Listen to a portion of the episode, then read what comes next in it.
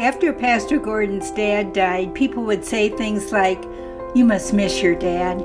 Pastor Gordon wasn't sure what to say because he had a difficult relationship with his father.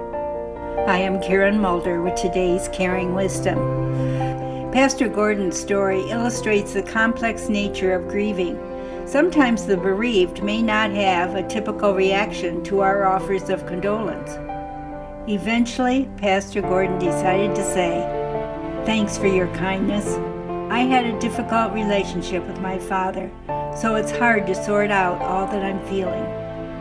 Let us remember that grief creates complicated feelings, especially if the relationship was challenging.